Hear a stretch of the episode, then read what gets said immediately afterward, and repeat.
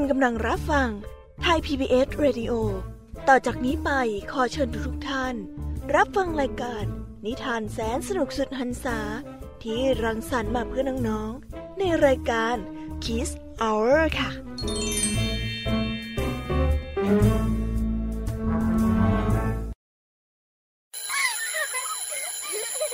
โรงเรียนเลิกแล้วกลับบ้านพร้อมกับรายการ Kiss Hours ยวัญญาชยโย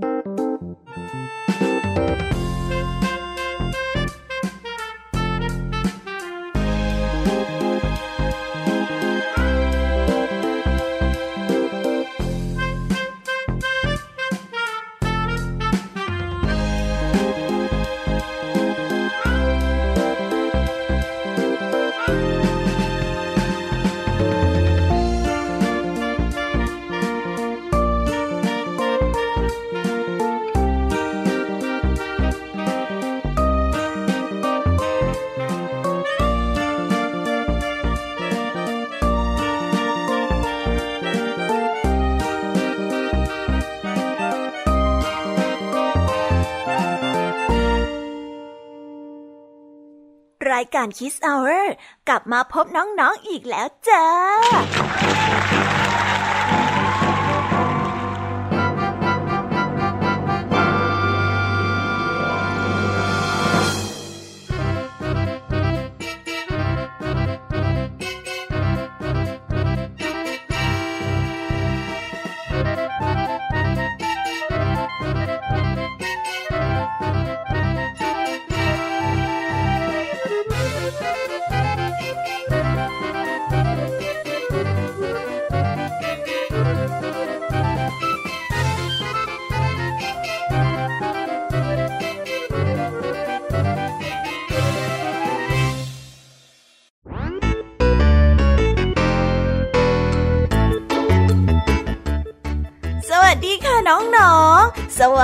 น้องๆที่น่ารักทุกๆคนเลยนะคะ ยามบ่ายจนเกือบจะเย็นแบบนี้เนี่ย ก็กลับมาพบกับเสียงอันสดใสของพี่ยามีกับเหล่าพ่องเพื่อนในรายการ Kiss Hour กันอีกเช่นเคยนะ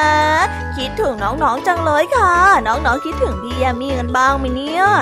แต่ไม่ว่าน้องๆจะคิดถึงพี่แยมมี่หรือนิทานแสนสนุก พี่แยมมี่ก็ดีใจค่ะ ที่ได้มาพบเจอกับน้องๆ และก็อีกเช่นเคย รายการคิสเอาร์ของเรา มีเรื่องราวนิทานที่แสนสนุก แล้วก็แอบแฝงไปด้วยข้อคิดแล้วก็คติสอนใจ มาให้น้องๆได้ฟังกันให้หายคิดถึงกันอีกแล้วค่ะสำหรับวันนี้นะคะ รายการคิสเอาร์ของเราก็ได้เตรียมเรื่องราวนิทานที่แสนสนุก มาให้น้องๆทุกคนได้ฟังกันอย่างแน่นอน เอาเป็นว่าเรามาเรียกน้ำย่อยกันก่อนเลยดีกว่าค่ะ ว่าวันนี้เนี่ยมีนิทานเรื่องอะไรกันบ้างาง วันนี้นะคะ ครูไหวใจดีของพวกเรา ก็ได้มาพร้อมกับนิทานคุณธรรมทั้งสองเรื่อง ซึ่งวันนี้คุณครูไหวก็ได้นำนิทานเรื่องทำไมต้องมีกฎข้อห้าม และเรื่องรางวัลของชาวประมงมาฝากกัน ส่วนจะสนุกสนานแค่ไหน ต้องไปรอติดตามพร้อมๆกันนะคะเด็กๆ ส่วนพี่แยมมี่เล่าให้ฟังในวันนี้ พี่แยมมี่ก็ได้นำนิทานทั้งสามเรื่องมาฝากกันแน่ ในนิทานเรื่องแรกนะคะก็คือเรื่องไม่ใช่ปัญหาของเรา และคำตอบของเกียวซาต่อกันด้วยเรื่องโบโบคนซื่อ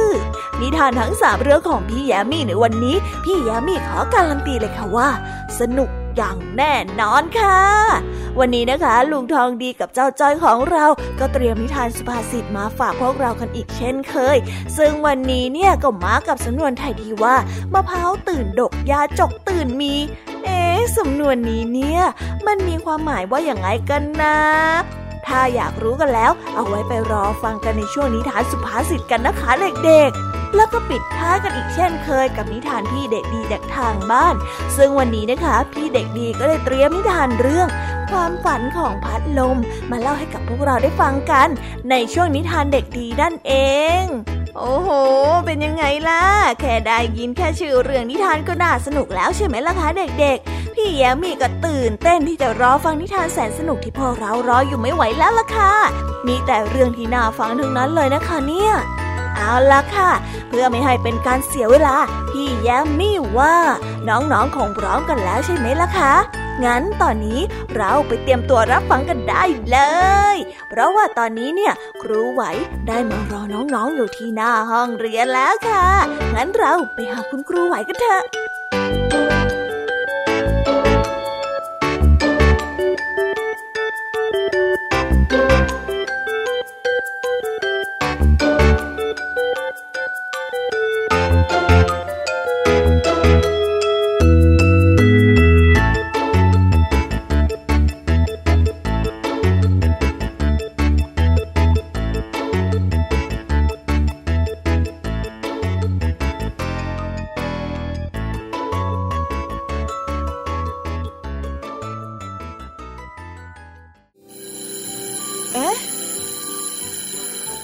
ดดังแล้ว อุ้ยต้องไปเข้าเรียนแล้วล่ะค่ะ ไม่รอช้า เรา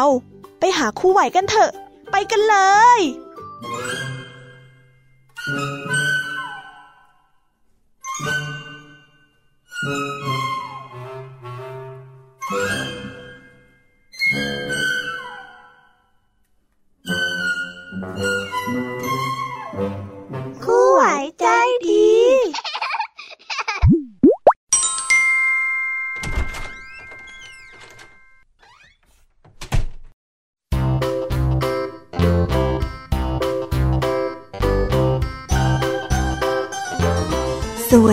ค่ะเด็กๆ กลับมาพบกับคุณครูไหวกันอีกแล้วนะคะ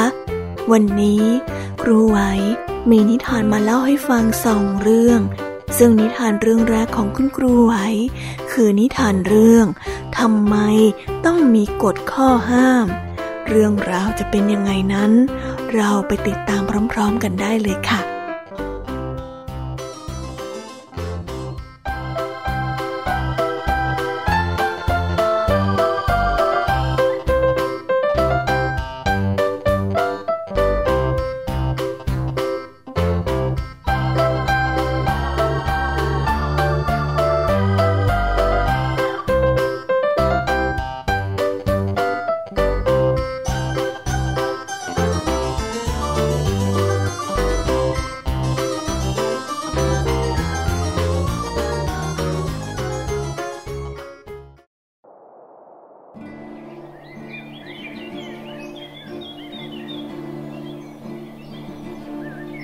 รั้งหนึ่งนานมาแล้ว มีเมืองอันแสนสงบอยู่เมืองหนึ่ง เมืองนั้นได้ถูกปกครองไปด้วยพระราชาผู้ทรงธรรม พระราชาได้ปกครองประชาชนด้วยความรักและความเมตตา ถึงประชาชนส่วนมากจะมีความสุข แต่ก็ยังมีคนกลุ่มหนึ่งที่ไม่พอใจกับการตั้งกฎข้อห้ามต่างๆ พวกเขาได้ต่างเรียกร้องในอิสรภาพของตนเอง คนกลุ่มนี้จึงส่งชายหนุ่มเป็นตัวแทนมาพบกับพระราชา เพื่อเจรจาขอยกเลิกกฎระเบียบ พระราชาเข้าใจในความต้องการของเขา จึงได้ยื่นข้อเสนอกลับไปเพียงหนึ่งข้อ เรามีลิงอยู่หนึ่งตัว ท่านจงเอาไปเลี้ยงที่บ้านของท่าน แต่มีข้อแม้ว่า ห้ามผูกมัด ห้ามล่ามโซ่ ห้ามกักขัง และปล่อยมันอยู่ในบ้านของท่านอย่างอิสระ หากท่านเลี้ยงลิงตัวนี้ได้ครบสามวัน เราจะยอมยกเลิกกฎระเบียบทั้งหมดที่มีอยู่ในเมืองของเราซะ ประชาชนผู้นั้นรับข้อเสนอของพระราชา หมายมั่นเป็นมั่นเหมาะว่า การเลี้ยงลิงตัวเล็กๆ แค่หนึ่งตัว ง่ายนิดเดียว ตัวเขาต้องทำได้อย่างแน่นอน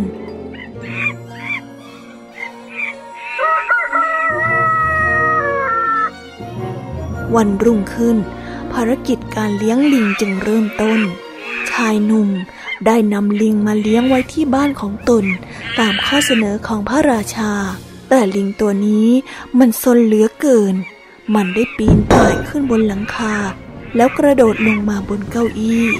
ต่อด้วยกระโจนขึ้นไปเปิดตู้อาหาร แล้วก็ได้ลื้อค้นสิ่งของกระจัดกระจายทั่วบ้านเต็มไปหมด พียงแค่ครึ่งวัน ชายหนุ่มผู้นี้ก็ยอมแพ้ แล้วก็ได้นำลิงมาคืนต่อพระราชาในที่สุด เขาได้บอกกับพระราชาไปว่า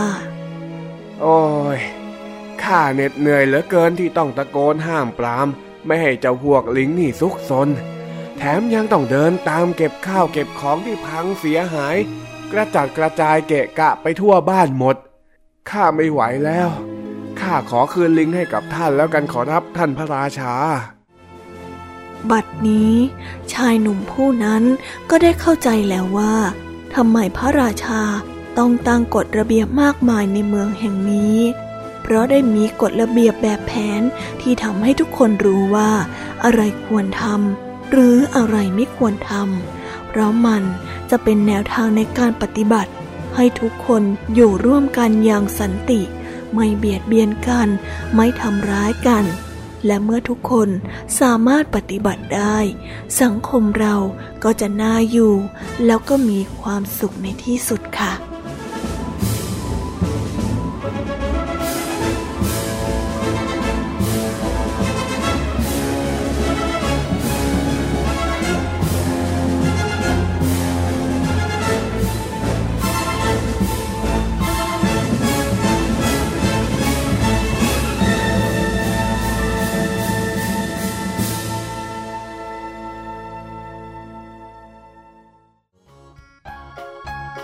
และก็ได้จบไปแล้วนะคะสำหรับนิทานเรื่องแรกของคุณครูไหว เป็นยังไงกันบ้าง สนุกกันไหมคะ ถ้าสนุกเนี่ย งั้นเราไปต่อกันในนิทานเรื่องที่สองกันเลยนะ ในนิทานเรื่องที่สองนี้ ครูไหวได้นำนิทานเรื่อง รางวัลของชาวประมงมาฝากกัน ส่วนเรื่องราวจะเป็นยังไงนั้นไปฟังกันเลยค่ะ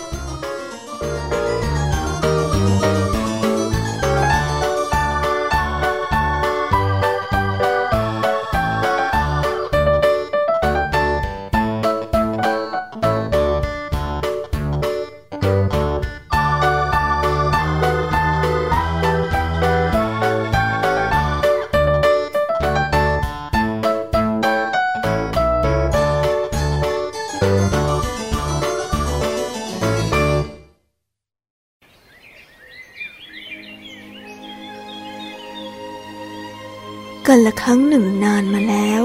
กษัตริย์ผู้ครองเมืองหงสาวดี ต้องการที่จะจัดพิธีเฉลิมฉลองงานวันเกิดของพระโอรสอย่างยิ่งใหญ่ เหล่าข้าราชบริพารทั้งหลาย ก็ได้ช่วยกันปัดกวาดเช็ดถู ทุกอนาบริเวณของปราสาทพระราชวัง พากันรวบรวมดอกไม้สดจากสวนต่างๆ มาตกแต่งบริเวณประดำพิธี ด้วยเครื่องประดับทั้งหลาย จัดเตรียมเครื่องครัว ด้วยงาขาวกะหล่ำปี มันสับปะหลัง และข้าวใหม่หุงอย่างดี แต่อาหารจานหลักนั้นก็คือปลา แน่นอนว่าจะต้องสดใหม่ และก็ใหม่ที่สุด เท่าที่จะเป็นได้ ในเช้าวันรุ่งขึ้นของงานเลี้ยง พ่อครัวได้เรียกหาปลาเพื่อที่จะนำมาปรุงอาหารจานพิเศษสุด แต่เหตุการณ์ไม่คาดฝันก็ได้เกิดขึ้น เกิดพายุพัดเข้าริมฝั่ง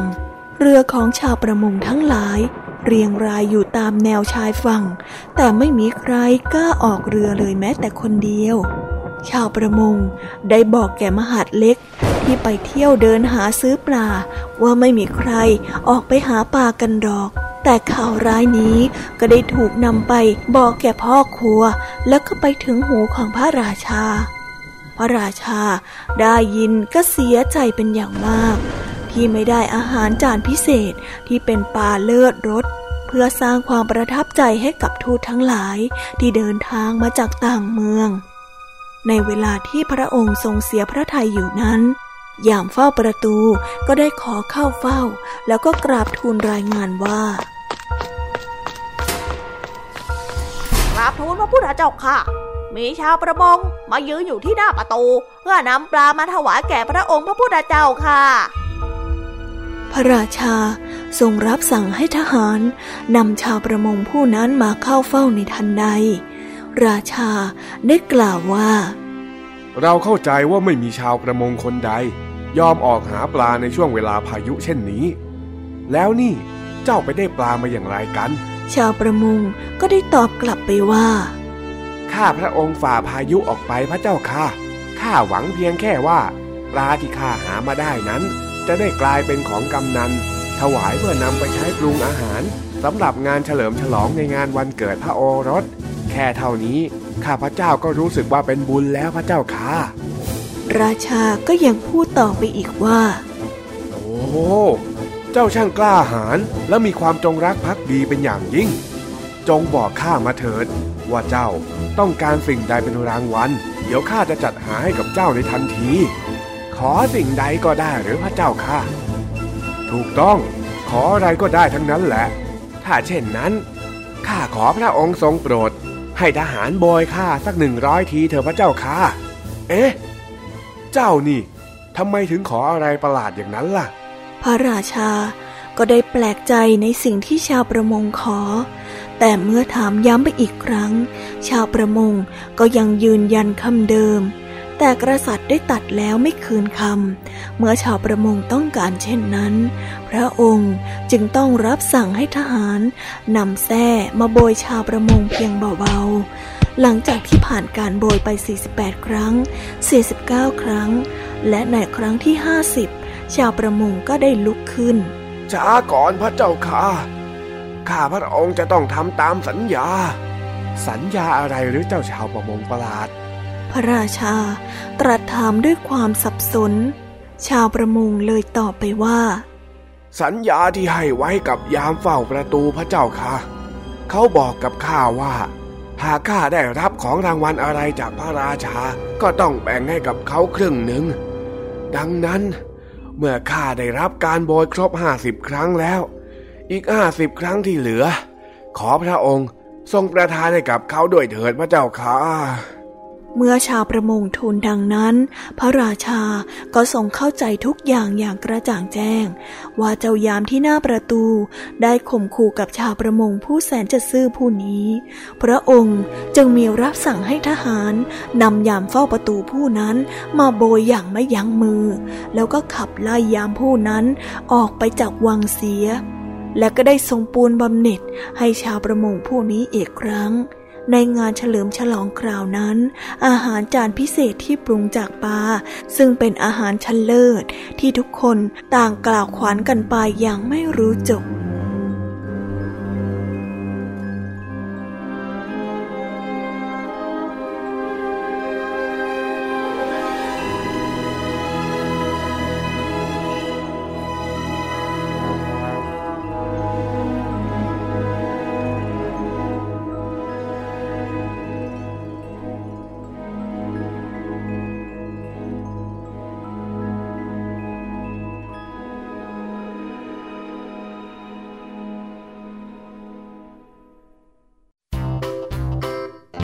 ก็ได้จบกันไปแล้วนะคะสำหรับนิทานเรื่องที่สองเป็นยังไงกันบ้าง ได้ข้อคิด หรือว่าเห็นข้อแตกต่างอะไรจากการได้รับฟังนิทานกันบ้างมิเอ่ยใคร ที่จดข้อคิดไม่ทันเนี่ย เอาไว้ไปรอฟังย้อนหลังพร้อม ๆ กันนะคะ และวันนี้เวลาของคุณครูไหวก็ได้หมดลงไปแล้ว ครูไหวก็ต้องขอส่งต่อเด็กๆ ให้ไปหาพี่แยมมี่ในช่วงต่อไปกันเลยนะคะสำหรับวันนี้ครูไหวก็ต้องขอลาไปก่อน สวัสดีค่ะ บ๊ายบาย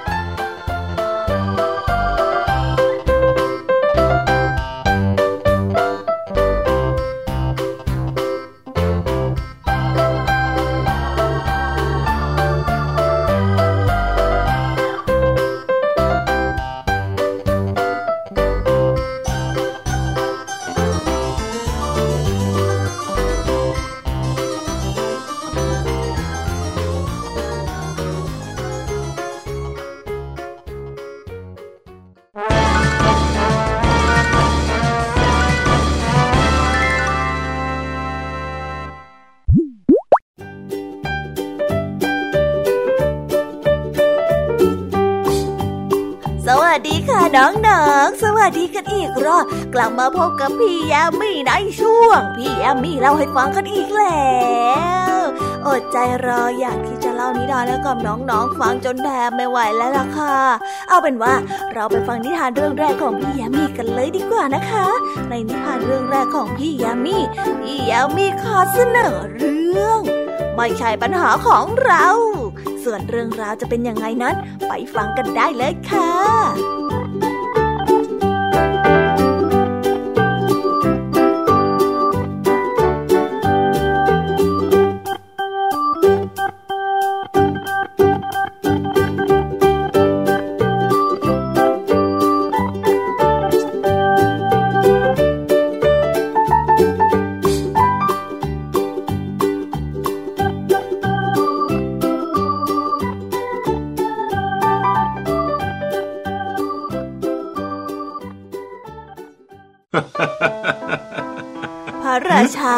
นั่งปรึกษาหารือกับเหล่าอมาตย์พร้อมกับเสวยขนมข้าวแตนที่โรยด้วยน้ำผึ้งแล้วก็ได้บังเอิญว่า น้ำผึ้งหยดนั้นได้ตกลงไปที่หน้าต่าง เมื่อเห็นเช่นนั้น เหล่าอมาตย์จึงได้บอกว่าข้าแต่พระราชา น้ำบึ้งหยดใส่ขอบหน้าต่างพะยะค่ะแต่พระราชาก็ได้ตอบกลับไปว่า ไม่เป็นไร นั่นไม่ใช่ปัญหาของเรา แล้วน้ำพึ่งก็ค่อยๆย้อยลงไปจากขอบหน้าต่าง แล้วก็หยดแหมะลงไปบนพื้นข้างล่างพระราชวัง ตุ๊กแกตัวหนึ่ง เห็นหยดน้ำพึ่งนั้น ก็รีบวิ่งเข้ามา แล้วก็เลียกินอย่างอร่อยอร่อย เมื่อเห็นเช่นนั้น เหล่าอมาตย์จึงได้บอกไปว่าข้าแต่พระราชา ตุ๊กแกกำลังกินหยดน้ำผึ้งนั้นพระเจ้าค่ะแต่พระราชาก็ได้ตอบกลับไปว่า เอาหน้าไม่เป็นไรหรอก นั่นไม่ใช่ปัญหาของเรา แล้วแมวตัวหนึ่ง ก็กระโดดตะคุบตุ๊กแกซึ่งกำลังกินน้ำผึ้งอยู่ แล้วเมื่อเห็นเช่นนั้น เหล่าอมาตย์จึงได้บอกไปว่าข้าแต่พระราชา แมวตัวนั้นกำลังจะกินตุ๊กแกที่กำลังกินน้ำผึ้งหยดนั้นพระเจ้าค่ะ แต่พระราชาก็ได้ตอบกลับไปอีกว่า ไม่เป็นไรไม่เป็นไร นั่นไม่ใช่ปัญหาของเราเลย ในขณะนั้นเองก็ได้มีสุนัขตัวหนึ่ง วิ่งตรงเข้ามากัดแมว แล้วสุนัขกกับแมวก็ได้เริ่มต่อสู้กัน เมื่อเห็นเช่นนั้น เหล่าอมาตย์จึงได้บอกไปว่าข้อแต่พระราชาสุนัขกับแมวกำลังกัดกันข้างล่างพระราชวังพระเจ้าค่ะแต่พระราชาก็ได้ตอบกลับไปว่า ไม่เป็นไรนะ มันไม่ใช่ปัญหาของเราหรอก เจ้าของแมวเห็นสุนัขกัดแมว ก็ได้จับเอาไม้กวาด วิ่งไปตีสุนัข แต่เมื่อเจ้าสุนัขเห็นเจ้าของแมวกำลังตีสุนัขของตน ก็ได้วิ่งไปตีเจ้าของของแมว แต่เมื่อเจ้าของของสุนัข เห็นเจ้าของแมวกำลังตีสุนัขของตน ก็ได้วิ่งไปตีเจ้าของแมว แล้วเมื่อเห็นเช่นนั้น เหล่าอมาตจึงได้บอกไปว่า ข้าแต่พระราชา เจ้าของแมวกับเจ้าของสุนัขกำลังตีกันอยู่ข้างล่างพระราชวัง ข้าพระองค์จะส่งคนลงไปให้มันหยุดตีกันจะดีไหมพระเจ้าค่ะ พระราชาก็ได้ตอบไปว่า ไม่เป็นไร มันไม่ใช่ปัญหาของเรา หลังจากนั้นไม่นาน เพื่อนของเจ้าของแมวก็พากันมาตีเจ้าของสุนัข เพื่อนของเจ้าของสุนัข ก็พากันมาตีเพื่อนของเจ้าของแมว เมื่อเห็นเช่นนั้น เหล่าอมาตย์จึงได้ทูลไปว่าข้าแต่พระราชา มีการต่อสู้กันข้างล่างพระราชวัง ควรจะทำการอันหนึ่งอันใด ให้หยุดการต่อสู้กันเสีย ควรไม่ควรแล้วแต่จะทรงโปรดเกล้าพระเจ้าค่ะ พระราชาก็ยืนยันคำเดิมอีกว่า ไม่เป็นไร มันไม่ใช่ปัญหาของเรา ขณะนั้นเอง ทหารก็พากันเดินผ่านไป เมื่อเห็นว่ามีการต่อสู้กัน ก็ตรงไปห้าม เพื่อแยกทั้งสองฝ่ายออกจากกัน แต่เมื่อได้ยินคำอธิบายสถานการณ์ ทหารบางคนก็เข้าข้างของเจ้าของสุนัข ทหารบางคนก็เข้าข้างของเจ้าของแมวทหารก็ได้เริ่มตีการชุนลมุนไปหมด แล้วสงครามกลางเมืองก็บังเกิดขึ้น การต่อสู้กันทำให้พระราชวังนั้นถูกเผาผลาญลงไป พระราชาและเหล่าอำมาตย์ก็พากันยืนดูกองเท่าฐานนั้น พระราชาจึงได้พูดไปว่า เออ จริงๆแล้ว น้ำพึ่งหยดเดียวมันเป็นปัญหาของเรานี่นะ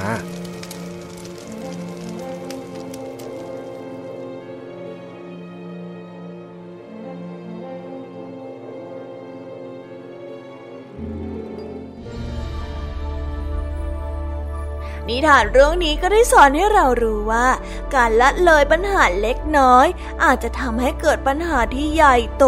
ลุกลามขึ้นมาได้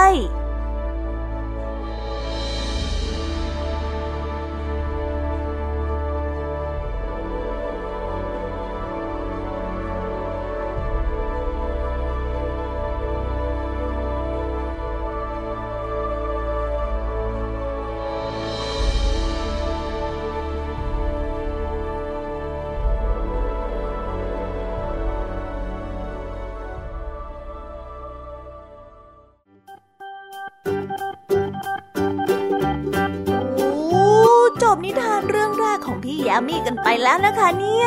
งั้นเราไปต่อกันในนิทานเรื่องที่สองกันต่อเลยดีกว่าไหมคะ ในนิทานเรื่องที่สองนี้เนี่ยมีชื่อเรื่องว่าคำตอบของเกี๊ยวซ่า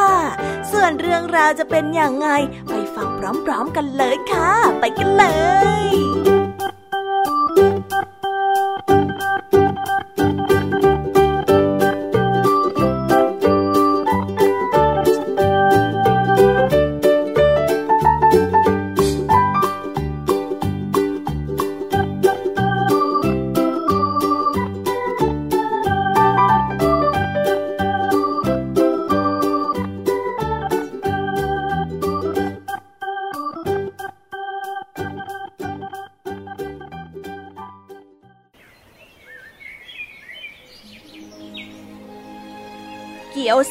เป็นนกที่พูดได้ แต่ก็พูดคนละภาษากับมนุษย์ มันได้โตมาในครอบครัวที่อบอุ่น ถูกสอนให้เป็นสัตว์ที่ฉลาด และก็มองการไกล ดังนั้นเมื่อเกียวซาเริ่มปีกกาขาแข็งก็ได้พูดกับพ่อและแม่ว่าชีวิตของมนุษย์นี่น่าอิจฉาจังเลยนะครับ เมื่อแม่ของเกียวซาได้ฟังก็ฉุกคิดแล้วก็ตั้งคำถามอืม ลูกไปเล่นกับมนุษย์มาหรือจ๊ะ ครับแถวครับเกียวซาได้พยักหน้า อย่าเข้าใกล้พวกเขามากเกินไปนะ ถึงอย่างไรเขาก็พูดคนละภาษากับเรานะลูก พ่อของเกียวซาได้ตักเตือนลูกน้อย แต่เกียวซาก็ยังดื้อดึง มันได้คิดในใจว่า พ่อแม่ตั้งหากที่ไม่รู้จักมนุษย์ดีพอ เช้าวันหนึ่ง เกียวซาได้ตัดสินใจบินออกจากรังไป มันตั้งใจจะเรียนรู้การใช้ชีวิตของมนุษย์ เพื่อวันหนึ่ง มันอาจจะเอาวิธีการดำเนินชีวิตแบบมนุษย์ มาใช้กับสังคมของนกได้ เจ้าเกียวซาได้บินออกมาทางถนนสายหนึ่ง แล้วก็พบว่าเห็นคนเลี้ยงวัวกำลังต้อนวัวฝูงหนึ่ง มันจึงเข้าไปถามว่าลุงลุงลุงลุงเป็นเจ้าของวัวฝูงนี้หรอครับ เกียวซาได้ถามด้วยภาษาของนก แต่คนฟังก็ได้ยินเพียงเสียงจิบจิบจิบคนเลี้ยงวัวได้เห็นนกตัวนี้ ดูน่ารักแล้วก็ส่งเสียงออกไป จุกกรูส่วนเจ้าเกียวซาได้ยินดังนั้น ก็เข้าใจว่าเป็นคำตอบ เกียวซาจึงจดจำเอาคำของมนุษย์ชื่อจุกรู เป็นเจ้าของของบัว ณบัดนั้นเอง จากนั้นเจ้าเกียวซาก็ได้บินออกมาบนน้าผืนหนึ่ง มันได้บินลงไปเกาะที่หุ่นไลกา แล้วก็ได้ถามออกไปว่าลุงลุงลุงใครเป็นเจ้าของที่นาผืนนี้ล่ะครับ และก็เช่นเคย เจ้าเกียวซาถามด้วยภาษาของนก แต่คนฟังก็ได้ยินเสียงเป็นจิบจิบจิบเหมือนเคย ชาวนาได้เห็นนกตัวเล็กกระจิตริดท่าทางดูน่ารัก ก็เลยส่งเสียงเรียกออกไปว่า จุกกรูเจ้าเกียวซาได้ยินดังนั้น ก็เข้าใจว่าเป็นคำตอบ แล้วก็ได้จดจำเลยว่า มนุษย์ชื่อจุกกรูเป็นเจ้าของที่นาทั้งหมด มันจึงเริ่มให้ความสนใจกับคนที่ชื่อจุกกรูมากขึ้น เจ้าเกียวซายังคงบินต่อไป จนได้ถึงตึกรามบ้านช่องใหญ่โต มีร้านค้ามากมาย มันได้บินไปเกาะอยู่ที่หน้าต่าง แล้วก็ได้ถามคนขายไปว่า อ้าวแล้วอย่างนี้พวกมันจะไม่กินเราง่ายขึ้นหรอครับ เช่นเคย เกียวซาก็ได้ถามด้วยภาษาของนก แต่คนฟังก็ได้ยินเป็นเสียงเพียงจิบจิบจิบคนขายของได้เห็นนกตัวเล็กกระจิตริดท่าทางดูน่ารักน่าเอ็นดู จึงได้ส่งเสียงออกไปว่าจุกกรูจักรูจักรู เจ้าเกียวซาได้ยินดังนั้น ก็เข้าใจไปว่านั่นคือคำตอบ มันทึ่งมากที่คนที่ชื่อจุกรูเป็นเจ้าของเกือบทุกสิ่งทุกอย่างในเมืองแห่งนี้เกียวซาจึงตัดสินใจจะบินไปตามหาคนที่ชื่อจุกรู เพื่อจะได้เรียนรู้วิธีการประกอบกิจการให้ก้าวหน้าอย่างนี้ แต่ระหว่างทางที่มันบินไปตามหานั้น มันก็ได้บินผ่านไปยังพิธีศพ ได้มีคนมาไว้อาลัยอย่างล้นหลาม เป็นพิธีงานศพที่ใหญ่ที่สุด เท่าที่เกียวซาเคยเห็นมา มันก็ได้บินไปเกาะที่เมรุแล้วก็ได้ถามชายชราที่กำลังจัดลงศพว่าว้าคุณตางานศพเนี้ยจัดเพื่อใครหรอครับ ชายชรากำลังอยู่ในเวลาเศร้าโศก เมื่อเห็นเจ้านกน้อยมาร้องจิบจิบจิบอยู่ใกล้ๆก็ถอดถอนหายใจสักครู่หนึ่ง แล้วจึงรำพึงไปว่า จุกรูทันทีที่เจ้าเกลียวซ่าได้ยินดังนั้น มันก็พบสาระสำคัญที่ใหญ่ที่สุดของมันที่เคยค้นหามา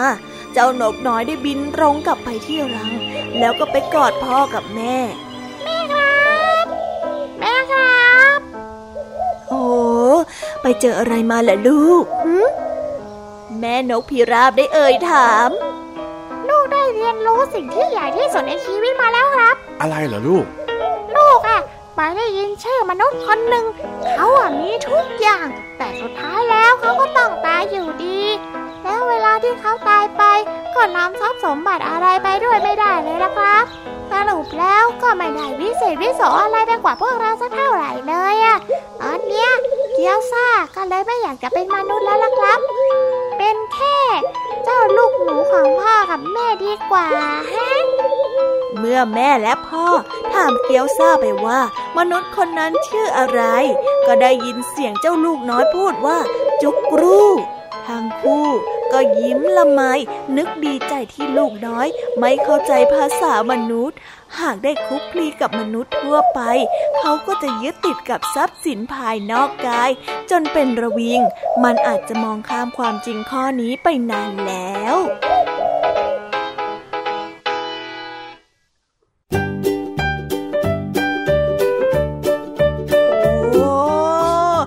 ได้จบกันไปแล้วนะคะสำหรับนิทานเรื่องที่สองของพี่แยมมี่แม่เผิ่แป๊บเดียวเนี่ย จบนิทานเรื่องที่สองของพี่แยมมี่กันไปแล้วนะคะ น้องๆ จุใจกันหรือยังเอ่ยอันแน่ ถ้าหากว่ายังไม่เต็มอิ่ม หรือว่ายังไม่จุใจเนี่ย งั้นเราไปต่อกันในนิทานเรื่องที่สามกันต่อเลยนะคะ ในนิทานเรื่องที่สามนี้มีชื่อเรื่องว่า โบโบคนซื่อ เรื่องราวจะเป็นยังไงไปฟังกันได้เลยค่ะ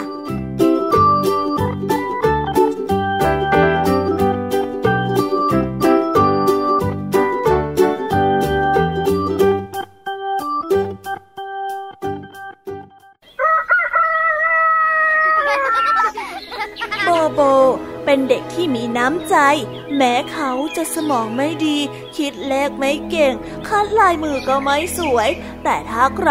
ออกปากขอความช่วยเหลืออะไร โบโบก็จะรีบทำให้ โดยไม่ปีปากบนยกตัวอย่างเช่นเช้าวันหนึ่ง แม่ของโบโบจะทำแกงส้มเพื่อแจกจ่ายคนในหมู่บ้านเพื่อจะให้ได้แกงส้มปริมาณมาก ต้องใช้หม้อขนาดใหญ่ ซึ่งมีอยู่ใบเดียวในบ้านของคุณยายที่อยู่บนเนินเขา ยโบโบ ช่วยไปยืมหม้อที่บ้านของคุณยายมาให้แม่หน่อยนะลูก คุณแม่ของโบโบ ได้ของร้องโบโบอย่างอ่อนหวาน ได้สิครับคุณแม่ โบโบ รับปากอย่างขมีขมัน จากนั้นก็เดินขึ้นไปบนเนินเขาไปยังบ้านของคุณยาย เพื่อขอยืมหม้อใบใหญ่ คุณยายดีใจก็ได้ยกหม้อมาให้โบโบในทันทีหม้อใบนั้นมีขนาดใหญ่มากจริงๆ แล้วก็มีน้ำหนักที่มากอีกด้วย ช่างปั้นหม้อต้องทำขาหม้อไว้ตั้งถึงสามขา เพื่อให้สามารถรองรับน้ำหนักของหม้อได้ โบโบได้แบกหม้อใบนั้น เดินออกมาจากบ้านของคุณยาย จนมาถึงทางลงเนินเขา โบโบ ชักรู้สึกตะขิดตะขวงใจ อืม ขอเราคุยกันหน่อยได้ไหม โบโบได้พูดกับหม้อใบใหญ่ใบนั้น แล้วก็วางลง มันก็ได้ยืนสามขา แล้วก็สบตากับโบโบ นายมีตั้งสามขา แต่โบโบมีแค่สองขาเอง มันยุติธรรมที่ไหนอะโบโบก็ได้เริ่มโวยวาย แน่จริง นายก็เดินลงไปเองสิ โบโบจะกลับบ้านแล้ว โบโบได้วางหม้อใบใหญ่ ทิ้งไว้เสียดื้อแล้วก็เดินทางกลับไปหาแม่ ฟ้องแม่ว่าถูกหม้อเอาเปรียบ ตนจึงเดินกลับมาเพียงแค่คนเดียว โอ้ยปะโถเอ้ยโบโบหม้อน่ะ เดินเองได้เสียที่ไหน ไปพามันมาใหม่เดี๋ยวนี้เลยนะลูก แม่ก็ได้ออกคำสั่งด้วยความระอาใจ โบโบหน้างำโมโหที่หม้อไม่ตามมา แล้วก็ได้ทำให้ตนถูกแม่ดุเขาได้เดินปึงปัง เดินไปบนเนินเขา แล้วก็เตะหม้อเสียเต็มฝ่าเท้า นี่นะจะไปไม่ไปจะไปไม่ไป นี่นะ หม้อใบกลมๆใบใหญ่ ถูกโบโบเตะก็กิ้งคลุกคลุกคลุกลงไปตามทางเดิน จนไปถึงบ้านของโบโบ โบโบได้วิ่งตามไปด้วยความดีใจ ร้องเย่เย่เย่ไปจนถึงหน้าบ้าน แล้วก็ส่งหม้อให้กับแม่ แม่ของโบโบ ยิ้มแล้วก็เอ่ยคำขอบใจนำหม้อไปทำแกงส้มขนาดที่เลี้ยงคนได้ทั้งหมู่บ้าน เมื่อเสร็จภารกิจแล้ว แม่ก็ได้ล้างหม้อ แล้วก็ส่งให้โบโบใหม่อะแม่ฝากเอาไปคืนคุณยายด้วยนะลูก ครับแม่ โบโบ เป็นเด็กที่มีน้ำใจ แม้เขาจะสมองไม่ดี คิดเลขไม่เก่ง คัดลายมือไม่สวย แล้วก็ออกจากขี้โมโห เขาก็ได้รับหม้อใบใหญ่มาจากแม่ แล้วก็แบกมัน เดินออกจากบ้านมาจนถึงตีนเขา โบโบได้หันไปพูดกับหม้อว่า เอาเถอะ เจ้าหม้อกระดำกระดาถึงนายจะมีตั้งสามขามากกว่าโบโบตั้งขาหนึ่งแต่เมื่อวานนี้ทั้งวัน นายช่วยแม่ของโบโบทำแกงส้มหม้อใหญ่ มันอร่อยมากเลยนะ ทุกคนในหมู่บ้านของเราก็ชอบมันซะด้วยสิ ดังนั้นโบโบจะยอมแบกนายขึ้นไปคืนคุณยายก็แล้วกัน นายไม่ต้องเดินเองหรอกนะพักผ่อนซะ โบโบบริการให้เอง โบโบได้ยิ้มก่อนที่จะพูดซ้ำเติมอีกว่าแต่รอบหน้านี้นายต้องเดินเองนะหมอใบนั้นไม่ได้ตอบกระไร และไม่มีใครรู้ว่า รอบหน้า โบโบจะจัดการกับหมอใบนี้อย่างไรอีก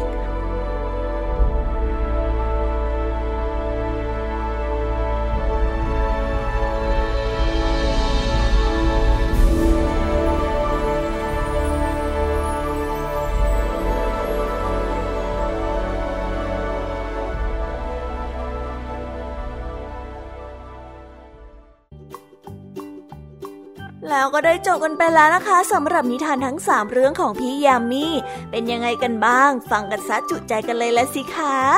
แต่ยังไม่หมดแต่เพียงเท่านี้นะคะ พี่ยามีก็ต้องขอส่งต่อน้องๆ ให้ไปพบกับเจ้าจ้อยและกันลุงทองดีในช่วงนิทานสุภาษิตกันเลยนะคะ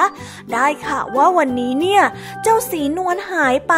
แต่เอ๊จะหายไปไหนนั้น ลุงทองดีกับเจ้าจ้อย มีคำตอบให้เราค่ะ งั้นตอนนี้เราไปหาลุงทองดีกับเจ้าจ้อยกันเลยค่ะ ไปกันเลย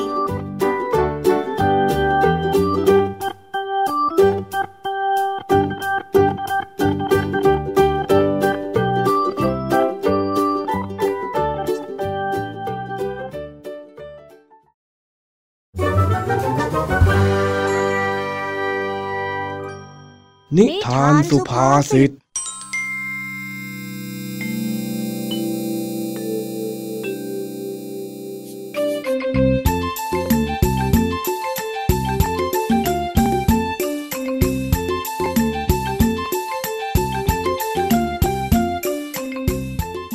หลังเลิกเรียน เจ้าจ้อยก็ได้เดินมาหาลุงทองดีที่บ้านเหมือนเช่นเคย แต่วันนี้ เจ้าจ้อยได้เห็นลุงทองดี เดินไปก็เดินมาอยู่ในบ้านทำท่าทางหาอะไรบางอย่าง เจ้าจ้อยเลยถามลุงทองดีไปว่า ลุงจ๊ะลุงทองดี หาอะไรอะ เออ ใช่ใช่ข้ากำลังหาของอยู่ น่ะ ลุง หาอะไรตอบจ้อยก่อนสิมาเออเออใช่ใช่อะไรเล่าก็นางสีนวลละสิ ทำไมเหรอลุงทองดี สีนวลมันเป็นไรอะเฮ้ยอย่าบอกนะว่านางสีนวลมันตายแล้วอะลุงทองดีไม่นะ จริงเหรอลุง ลุงกำลังหาศพมันอยู่ใช่ไหมจ๊ะอ้าวอ้าวทำไมเองมาแช่งแมวข้าอย่างนี้ล่ะจ้าจ้อยอ้าว มันยังไม่เป็นไรหรอจ๊ะลุง ก็เออนะสิมันแค่หายไปเฉยๆนี่ก็หายไปตั้งแต่เช้าแล้วข้ายังไม่เห็นมันเลยฮ่าหรอลุง อ่างั้นเดี๋ยวจ้อยช่วยหาแล้วกันนะ เออเออเดี๋ยวเองเดินไปดูในยุ้งข้าวสิเผื่อว่ามันจะไปนอนอยู่แถวแถวนั้น ได้จันลุง จากนั้น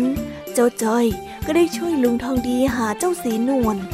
แล้วก็ได้วิ่งไปหานางสีนวลที่ยุงข้าว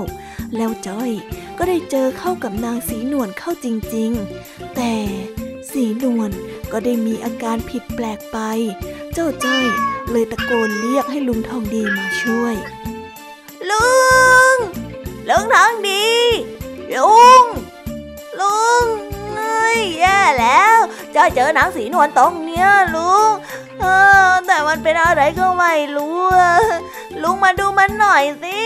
แล้วมันเป็นอะไรล่ะจ้อยไม่รู้ลุงจ้อยแอบเห็นแวบๆด้วย เหมือนมันจะเป็นเลือดของนางสีนวลยังไงก็ไม่รู้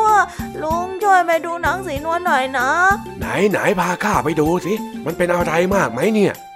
ฝ่ายลุงทองดี เมื่อฟังเจ้าจ้อยพูดดังนั้นก็ตกใจ แล้วก็ได้วิ่งไปดู เพื่อให้เห็นกับตาของตัวเอง ไปจ้ะลุง ทางนี้เลย นางสีนวลเอ้ย เอ็งเป็นอะไรไม่กินข้าวกินปลา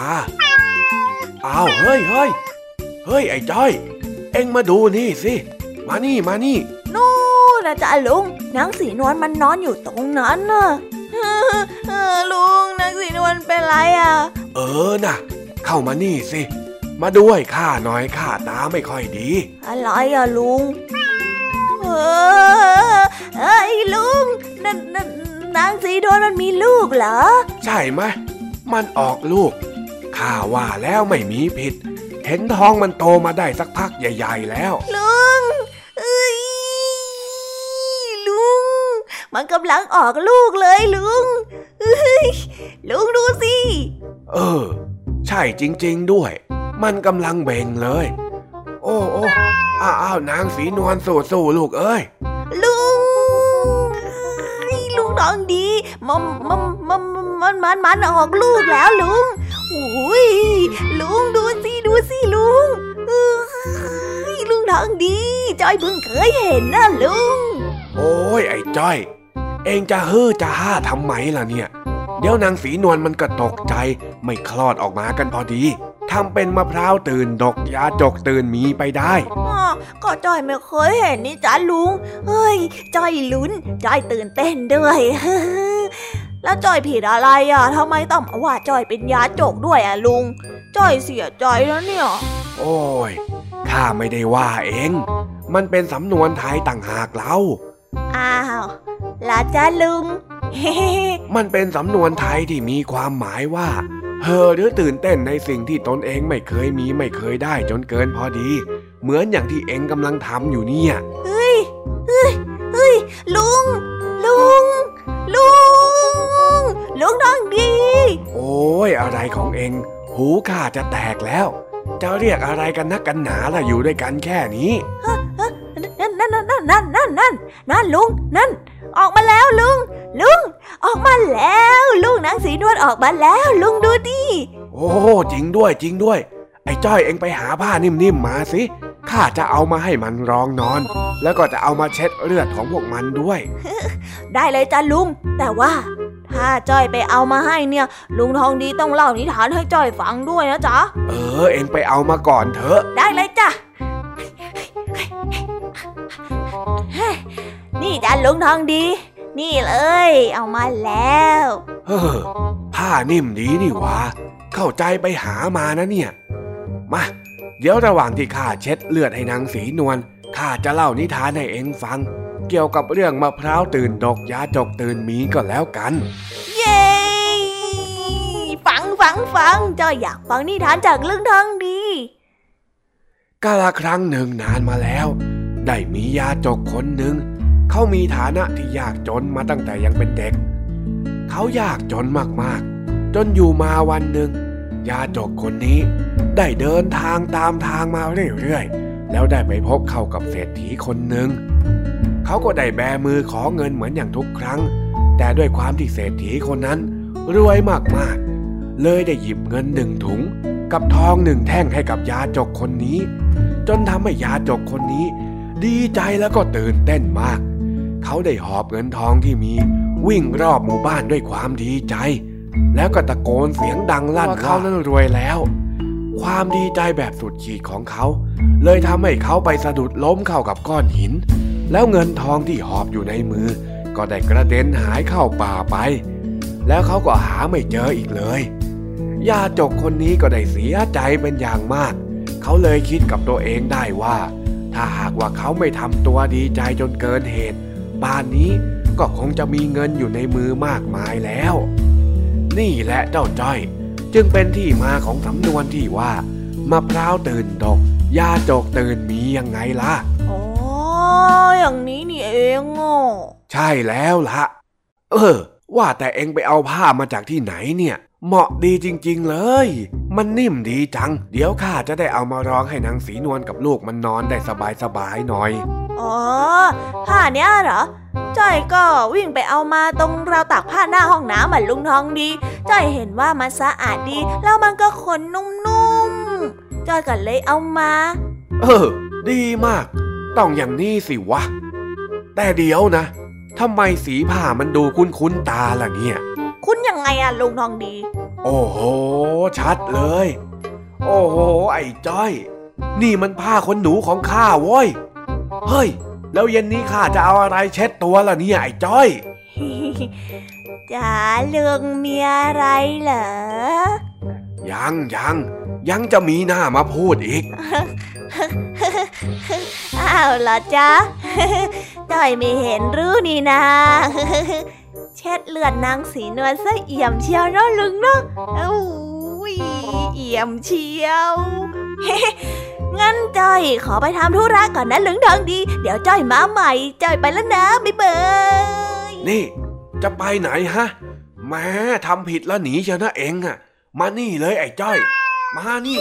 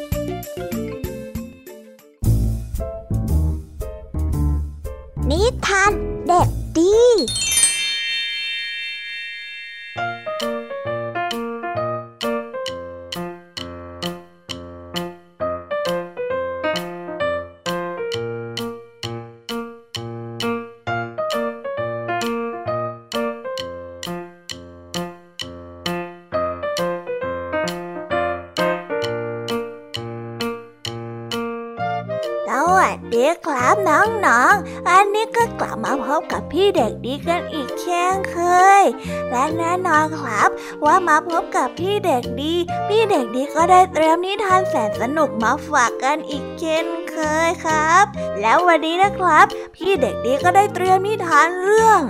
ความฝันของพัดลมมาฝากกัน เรื่องราวจะเป็นยังไง งั้นเราไปฟังกันได้แล้วครับ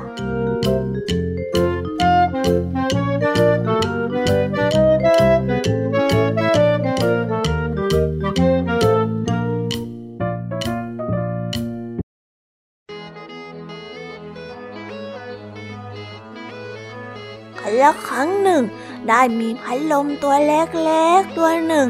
เขาได้ฝันว่า เขาอยากจะมอบความสุขสบาย ให้กับคนจำนวนหลายๆคน มากกว่าการเป็นพัดลมตัวเล็กๆ ที่ให้ความเย็นกับคนแค่คนเดียว เขาจึงได้ตัดสินใจเดินทางออกจากบ้าน เขาได้ออกเดินทางตามความฝันของตัวเองพัดลมได้ไปสมัครงานที่แรกกับเครื่องบิน เขาอาสาขอเป็นใบพัดเครื่องบิน เพื่อนำคนจำนวนเยอะๆ เดินทางไปรอบโลก แต่แล้วพัดลมก็ถูกเครื่องบินปฏิเสธมา ด้วยเหตุผลที่ว่า ใบพัดของพัดลมนั้นทำจากพลาสติก ไม่น่าจะทนทานบนอากาศได้นานพอพัดลมน้อยก็เสียใจมาก แล้วก็ยังคงเดินทางต่อไป เขาได้มาสมัครงานกับโรงงานผลิตกระแสไฟฟ้า พัดลมขอเป็นใบพัดกังหันลมอันใหญ่ จะได้ช่วยผลิตกระแสไฟฟ้าได้มาก ๆ ให้กับคนหลาย ๆ คนได้ใช้ประโยชน์ แต่คำตอบของโรงงานผลิตไฟฟ้า ก็ยังทำให้พัดลมเสียใจอยู่ดี เพราะว่าพัดลมนั้นยังไม่ยาวพอแล้วก็เล็กเกินไป พัดลมยังคงไม่ล้มเลิกความฝัน ด้วยการไปสมัครงานเป็นใบพัดเรือ กับเรือหางยาวข้ามคลอง เขาอยากจะช่วยอำนวยความสะดวกให้ผู้คนที่เดินทางข้ามฟากไปมา แต่เรือก็ยังคงให้คำปฏิเสธ เนื่องจากใบพัดของพัดลมนั้นบอบบางเกินไป คงจะทนต่อแรงดันน้ำไม่ไหวแน่ๆพัดลม ก็ได้เดินทางไปที่บ้าน พร้อมด้วยความผิดหวัง ความพยายามทั้งสามครั้ง สร้างความเสียใจเป็นอย่างมากกับพัดลมทำให้เขาไม่ยอมหมุน แล้วก็ไม่ยอมทำงานติดต่อกันหลายวัน จนเจ้าของของเขา คิดว่าพัดลมตัวนี้คงจะเสียแล้ว ก็เลยนำพัดลมตัวนี้ออกไปทิ้งที่กองขยะ ไม่นานนัก ลุงนักซ่อมพัดลมก็เดินผ่านมาเห็นพอดี จึงนำพัดลมนั้นมาซ่อมแซม แล้วก็บริจาคให้บ้านเด็กกำพร้าให้ได้ใช้งานต่อไป และที่บ้านเด็กกำพร้านี้เองทำให้พัดลมได้คิดว่า โอ้ข้าไม่จำเป็นจะต้องเป็นอะไรที่ยิ่งใหญ่ก็ได้นี่นะ แค่เป็นตัวของตัวเองทำหน้าที่เป็นพัดลมอย่างนี้ให้เต็มที่ ต็มกำลังของข้าข้าก็สามารถให้ความเย็นสบายและก็สร้างความสุขให้กับเด็กๆได้แล้วข้านี่เจ๋งไม่เลยนะเนี่ยนิทานเรื่องนี้ก็ได้สอนให้เรารู้ว่า อย่าดูถูกความสามารถของตนเอง แล้วก็ได้จบไปแล้วนะครับสำหรับนิทานของพี่เด็กดีในวันนี้ เป็นยังไงกันบ้างสนุกกันไหมครับ ถ้าน้องๆสนุกเนี่ย เดี๋ยวคราวหน้า พี่เด็กดีจะเตรียมนิทานที่แสนสนุกมากกว่านี้มาฝากกันอีกเช่นเคยครับ แต่สำหรับวันนี้เนี่ย พี่เด็กดีต้องขอตัวลากันไปก่อนแล้วล่ะครับสำหรับวันนี้พี่เด็กดีต้องขอกล่าวคำว่า สวัสดีครับบ๊ายบาย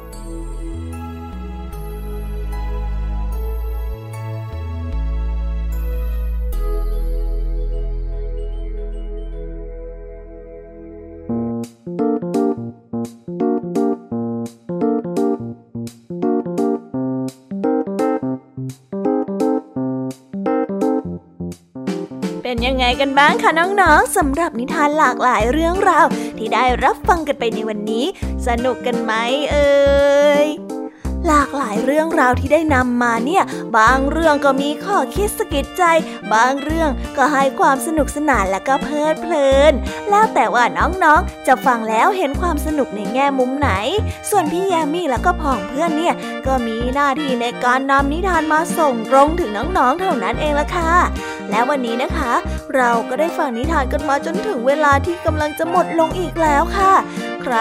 ที่ฟังไม่ทัน หรือว่าฟังไม่ครบเนี่ย ก็สามารถไปย้อนฟังกันได้ที่เว็บไซต์ไทย PBS Radio นะคะ หรือแอปพลิเคชันไทย PBS Radio ได้นะถึงเวลาต้องกล่าวคำลาแล้วอะ พี่ยามีต้องคิดถึงน้องๆอีกแน่เลย แต่ไม่ต้องห่วงนะคะน้องๆ พี่ยามีขอสัญญาว่า เราจะกลับมาพบกันใหม่ พร้อมกับนิทานที่แสนสนุกแบบนี้กันอีกแน่นอนค่ะ น้องๆออย่าลืมนำข้อคิดดีๆ ที่ได้จากการรับฟังนิทานแสนสนุกของครูไหว พี่ยามีลุงทองดี และนิทานจากพี่เด็กดีในวันนี้ไปใช้กันด้วยนะคะเด็กๆ เอาไว้พบกันใหม่ในวันพรุ่งนี้นะสำหรับวันนี้ พี่ยามีและรายการ Kiss Hour ก็ต้องขอตัวลากันไปก่อนแล้วล่ะค่ะ สวัสดีค่ะ บ๊ายบาย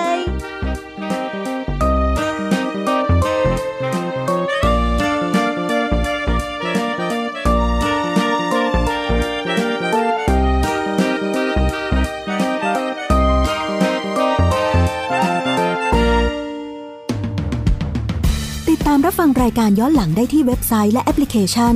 ไทย PBS Radio ไทย PBS Radio วิทยุข่าวสารสาระ เพื่อสาธารณะและสังคม